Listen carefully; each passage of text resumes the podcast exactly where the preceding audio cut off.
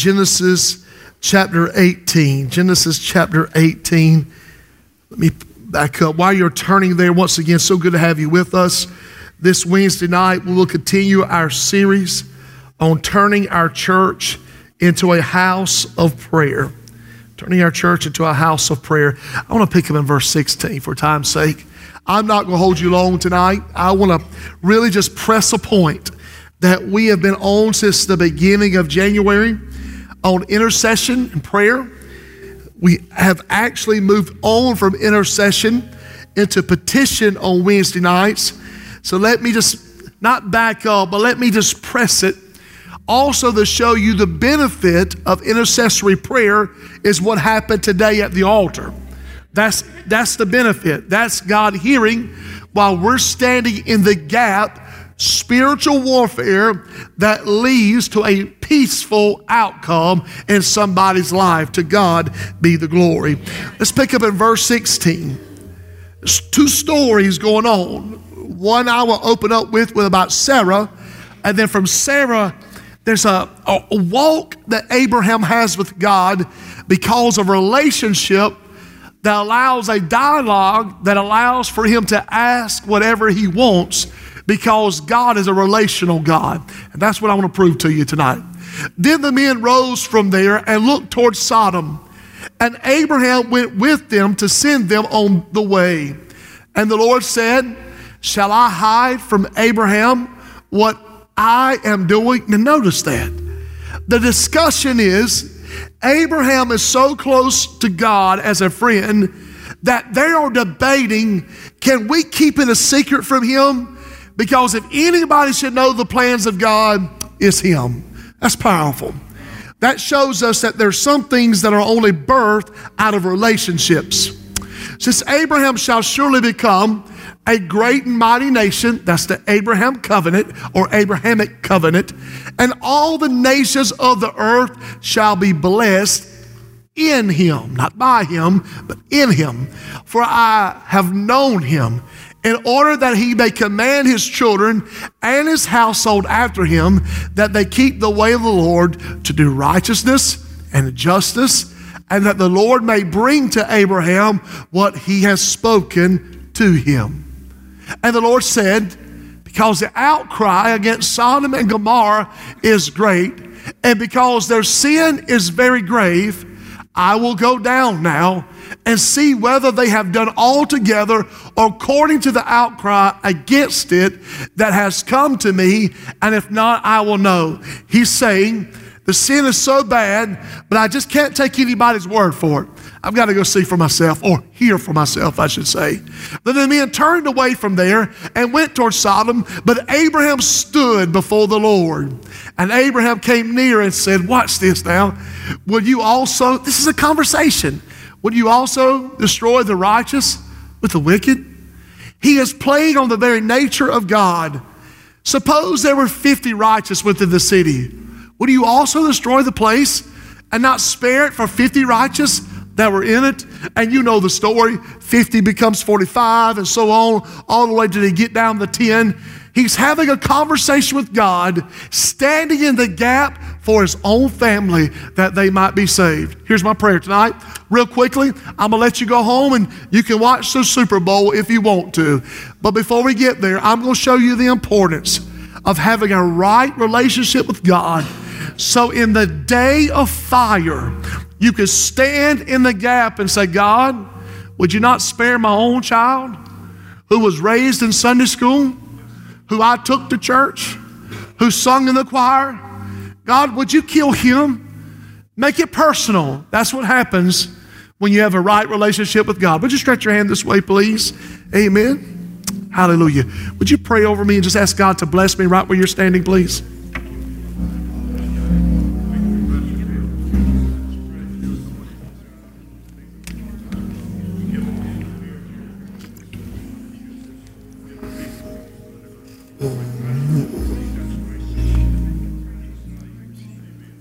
Amen. You may be seated tonight. When I was growing up, my, my grandfather, he grew up in the Depression. He called them Hoover days. I never understood what that meant. But his mind, every time that if he had a hundred thousand dollars in the bank, and I'm just saying that just to suppose, you would never have known it because he lived as if he had nothing. And wherever he went, if he was going to buy something, he always loved to bargain with that person, to reason, to talk them down. Now, if I would have saw my grandfather coming, I would just raise the price up five dollars and then say, Yes, Mr. Nolan, I'll drop it for you for $5. And he would have been happy because in his mind, it was just the thought process of having a conversation. And because of who he was, he could get a, a little bit cheaper. Now, on the small sense, that's what's taking place right here when we get to Genesis chapter 18. It's a man of God because of a right relationship with God the Father.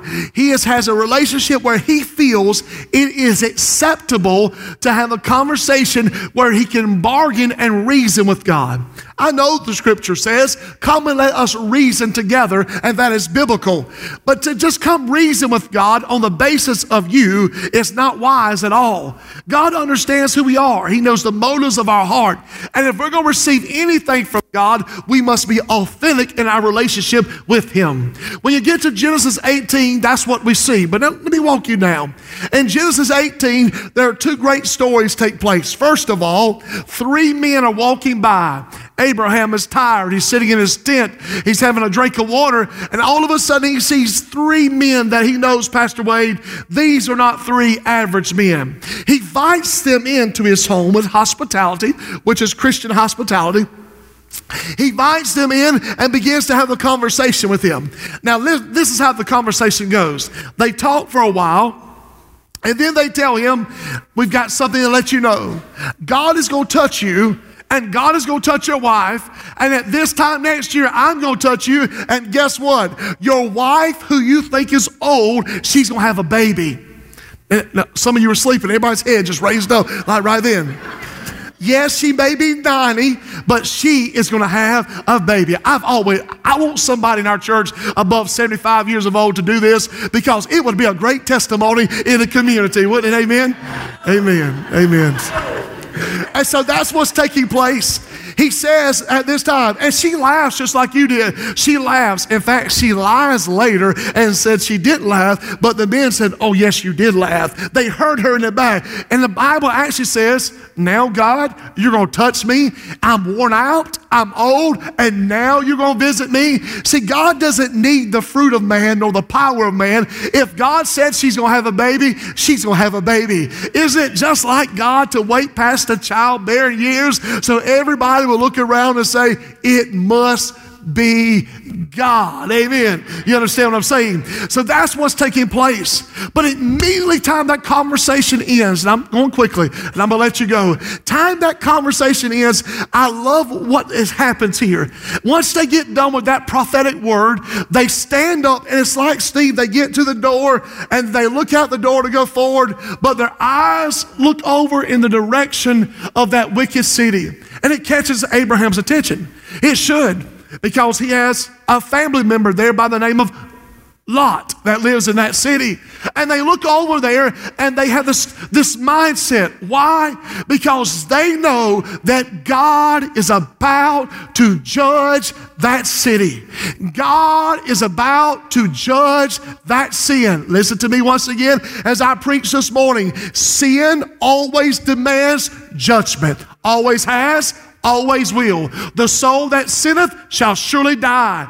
God's word will not come back void in this manner. That's why we plead the blood of Jesus Christ in the New Testament and stand upon his righteousness and not ours, which is filthy.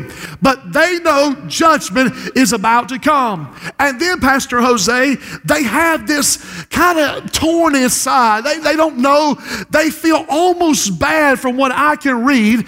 Not that the city is going to fall, but because they are keeping it from Abraham. He has such a relationship with God that God would call him a friend. And not only call him a friend, but that God would have conversation with him about future events. They almost feel bad about this to the place that they're thinking, should we tell him? Should we let him know? Should we tell him what's about to happen? And the conversation would go so much that finally, yes, They had this conversation to let him know that the God of heaven is about to judge this wicked, wicked city. Yes, Abraham, the covenant is going to pass through you. And yes, Abraham, through all the world, every country will be blessed through you. But also hear this that doesn't mean everybody's going to be saved. It means that there's going to be some in the last hour, in the last day, they're going to turn away from God and never receive His grace. God is going to judge sin.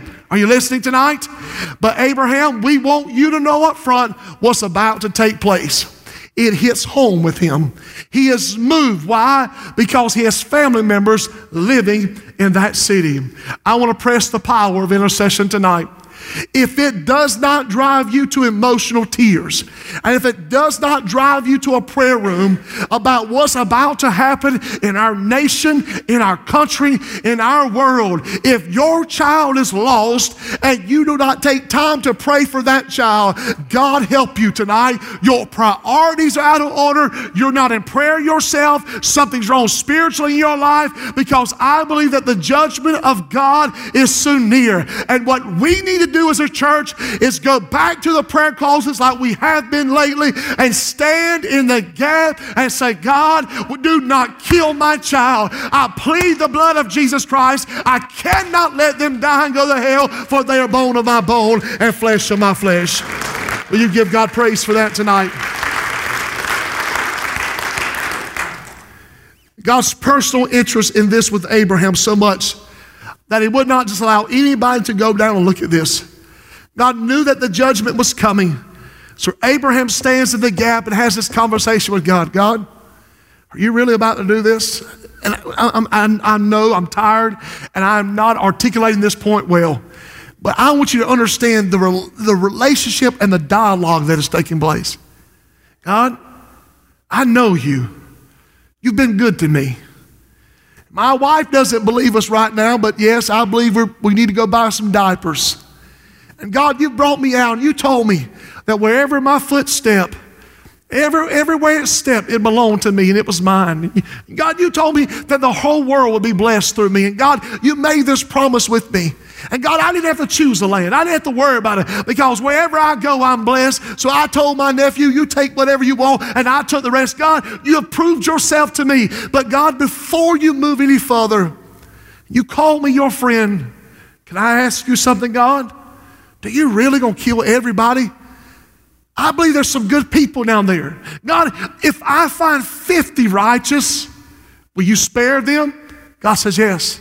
45, 40, 30, 20, all the way down the 10 because the city was so wicked. What Abraham was doing is what we call intercession.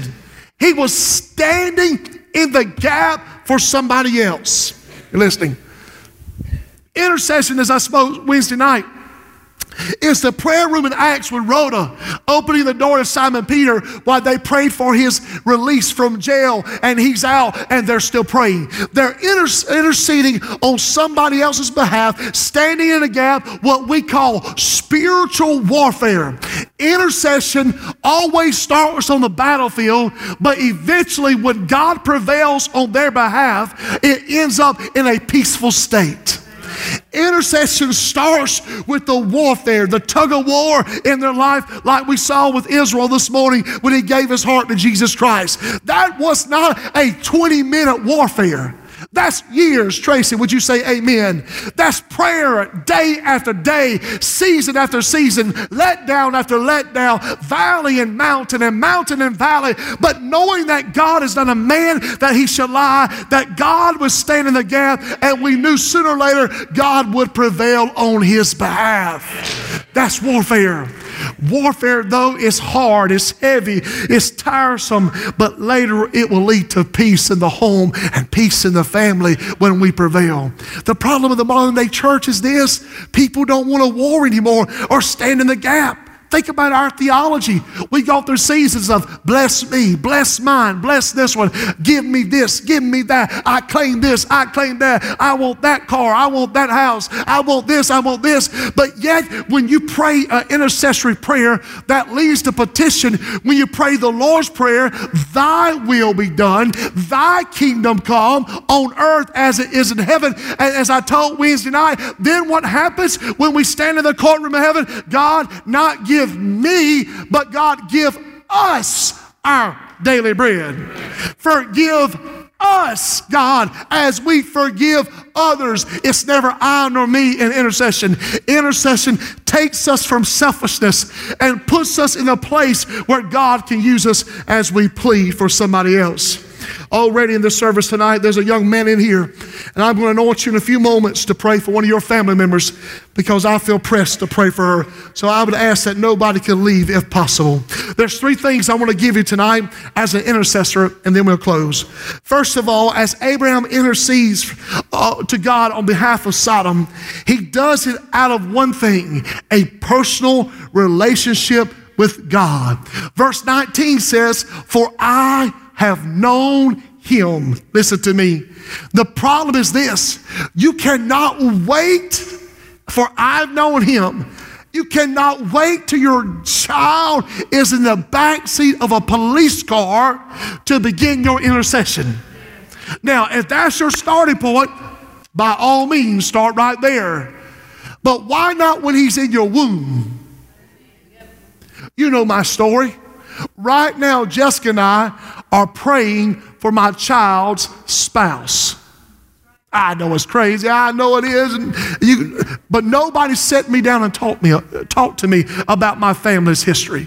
Right now, we are interceding that God is preparing a beautiful woman for my son that one day providentially they will meet and that their marriage will be a benefit to the kingdom and not a divorce in my family. That's intercession. Some say it says it's crazy. Well, you can't wait till they fall in love to find out if it's God's will and start intercession. Once they've already blinked their eyes at each other three times, it's too late then. You understand what I'm saying? Heaven forbid if they bring Reese cups on Valentine's, it's over at, that moment. It actually translates in verse 19, for I have acknowledged him to be an intimate friend. Psalms 25 and 14 said, The secret of the Lord is for those who fear him. He will make them know his covenant. Jesus will push it further in the New Testament. No longer shall I call you slaves, for slaves do not know what the master is doing, but I have called you friends. For all things I've heard from my Father, what I have made known to you. The plans of the Lord are not always away from us. We use that scripture, I've not seen, ears that have not heard, neither has it entered to the heart of man the things that God has prepared for them that love him. And then we stop and we talk about how good heaven's going to be. Read the rest of the chapter. But those that walk in the Spirit and know the voice of the Spirit, He opens the door to them.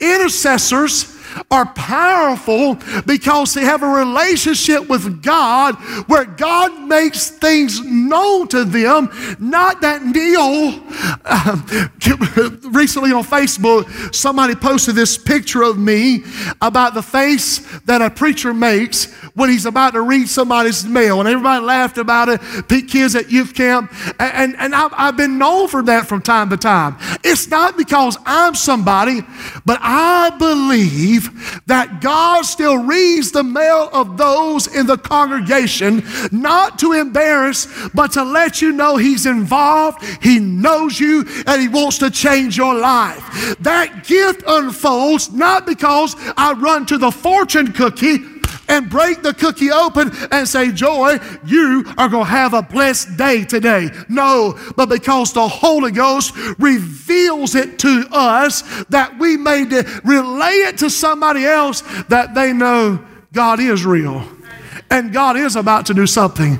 I surrender my life because He knows my very inward parts and I turn my life over to Him. But it cannot be a pastoral relationship. An intercessor gains ground on the battlefield not because of his weapons in his holster, not because of the name or the PhD or the title of the church, and not because you're Church of God or Baptist. You gain ground on the battlefield when you have a relationship with Jehovah God. When you know his voice. Abraham understood because he understood the principle that Sodom was about to fall was not a natural disaster, but it was going to be at the hand of Almighty God. And he knew that God was not a man that he would lie. And if Lot was going to be spared, somebody had to stand in the gap. And I just felt this listen to me. Don't you let somebody else stand in the gap for the person that you love. Don't take for granted, well, Neil will stand in the gap. Joey will stand in the gap. Steve will stand in the gap. No, you stand in the gap. You be the Abraham that says, God, would you spare them one more day? God, I know last night my grandchild was drinking and driving, but God, I'm asking you to keep them from harm and all those around them. And God, I know your deity and I know you are righteous and loving God. And God, I know you're all powerful God, infinite in power and infinite in purity. So I ask you in infinite power, God, to spare them. And I ask you in infinite purity to let your love touch them that they might be forever changed. Secondly, tonight, real quickly, Abraham wasn't comfortable with his own safety. Are you listening? Got to stand in the gap. The finest hour of this was not the hospitality of Abraham. He entertains these heavenly strangers. And I've heard preachers say this was the best that a Christian life of the Old Testament can offer. I, I disagree with that. I, I disagree with it wholeheartedly. I think the finest hour of Abraham in this chapter is when he stands in the gap for somebody else. It's, we should entertain angels if that's God's will. We should entertain strangers. That's what we do as a Christian. But when we stand in the gap for somebody else and we plead the blood of Jesus Christ, that is the finest hour of a New Testament Christian today. I want to ask you tonight who is it that God has put in your heart that causes you to have concern for others? That you need to stand in the gap and plead as Jesus did in Matthew. Oh, Jerusalem, Jerusalem, you would kill the prophets and stone those who sent you. How often I've longed to gather your children together as a hen would do her own chicks. You've got to stand in the gap tonight. Risk everything if necessary Quit patting yourself on the back for doing things that we should do as a believer and get your hands dirty and stand in the gap for those that you love. Thirdly, tonight, and lastly, and I will close, and I want to push this. This cannot be a passive moment in the church. Somebody say amen tonight. Five more minutes, and I'll let you go home with chicken wings. Is that okay? Listen to me. Preacher, I believe that there are some that are gifted to make intercession. I do. I believe that. I believe that some have a spiritual gift that they exercise and God uses them greatly. I believe that. But I'm not going to give you a free pass to be lazy. I believe it's the duty of every believer to make warfare for those that they love. We have this passive mentality well, somebody would do it. Somebody should do it. The Bible said, He to know to do good and to do it not, to him it is sin. In the matter of Sodom, some might have tended to be passive. God has spoken, the city was going to be destroyed. What could Abraham possibly do? Exactly what he did. Now, listen to me. I don't believe at that moment that God was intended to destroy Lot based on the relationship of Abraham. I believe, though, what God was doing was making Abraham aware and showing you and I what needs to be done in 2019 before God comes and takes us home. The church cannot be passive and sit back and say, we'll let the Monday night prayer warriors do it. We'll let the Sunday night crowd do it. No, if you love them the way that you say that you do, you've got to take off this passive nature and put your knees on the ground and begin to plead the blood of Jesus Christ.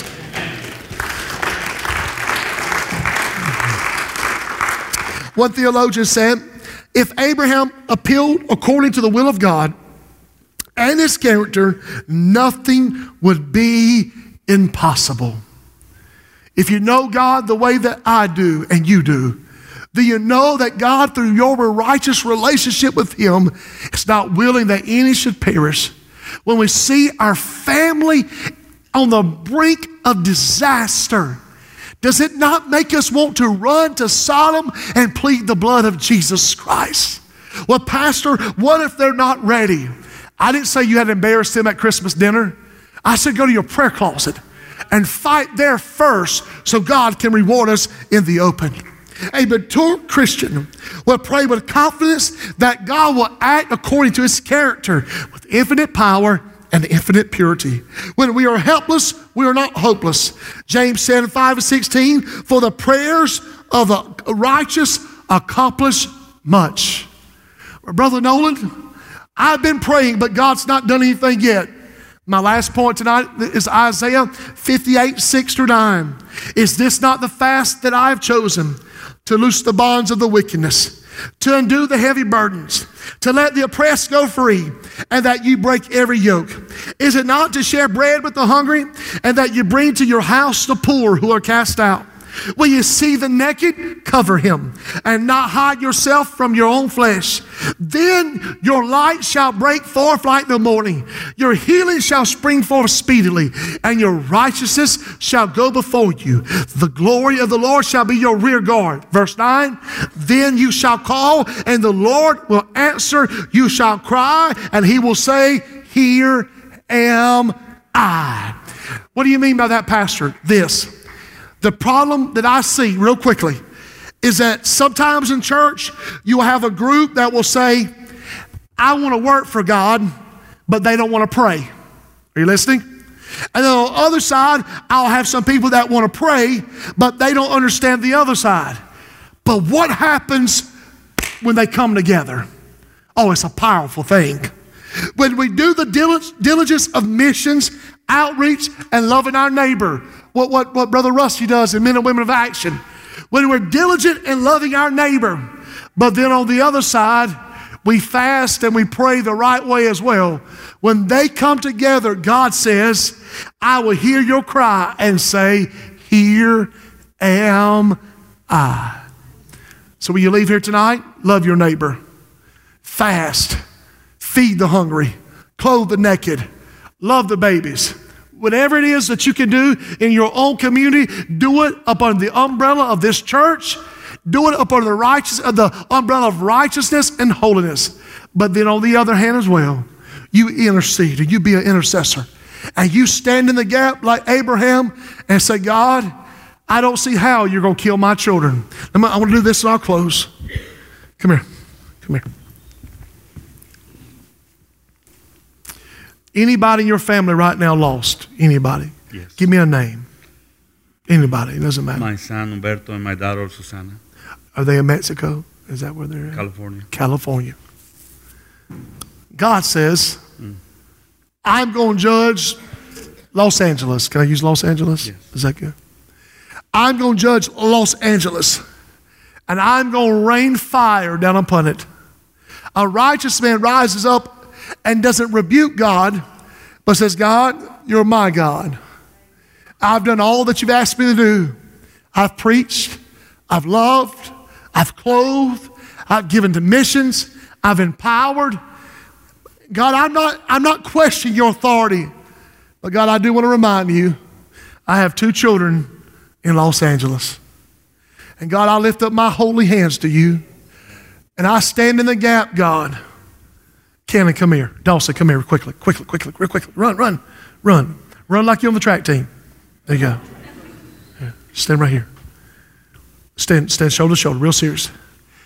If they represent his two children, Get, get, get on your knees for a second. Just sit on your knees real quick, real quick. I'll help you up. I know it's going to be hard to get up, but I'll help you up. Yep. Human prayer is rising up when God says, I'm going to judge them. The intercessor, as I told Wednesday night, please grace and mercy. They stand as a shield for the, the condemned. In prayer, he rises up. Rise up, my friend. He rises up with hands outstretched, saying to God, God, I stand in the gap for my children and I plead your blood over them. And I know right now they don't know your name, but God, I know a day is coming where they're going to come to the knowledge of Jesus Christ. So, God, I stand in the gap saying, Not today, God. Would you spare them one more day in the name of Jesus Christ? That is what Abraham did, and that is what God is calling us to do tonight. Would you stand with me, please, all over the house? It's not just for the lost either. Some of you for your spouse, whatever the need may be, give us the spirit of Abraham that says, Not yet. God, you said I was your friend. I'm having this conversation, God. I, I love them, God. I, I don't want my kids to die and go to hell. So, God, I, I plead your blood. Not, not today, God. And when the enemy tries to come in another way, God, walk with me.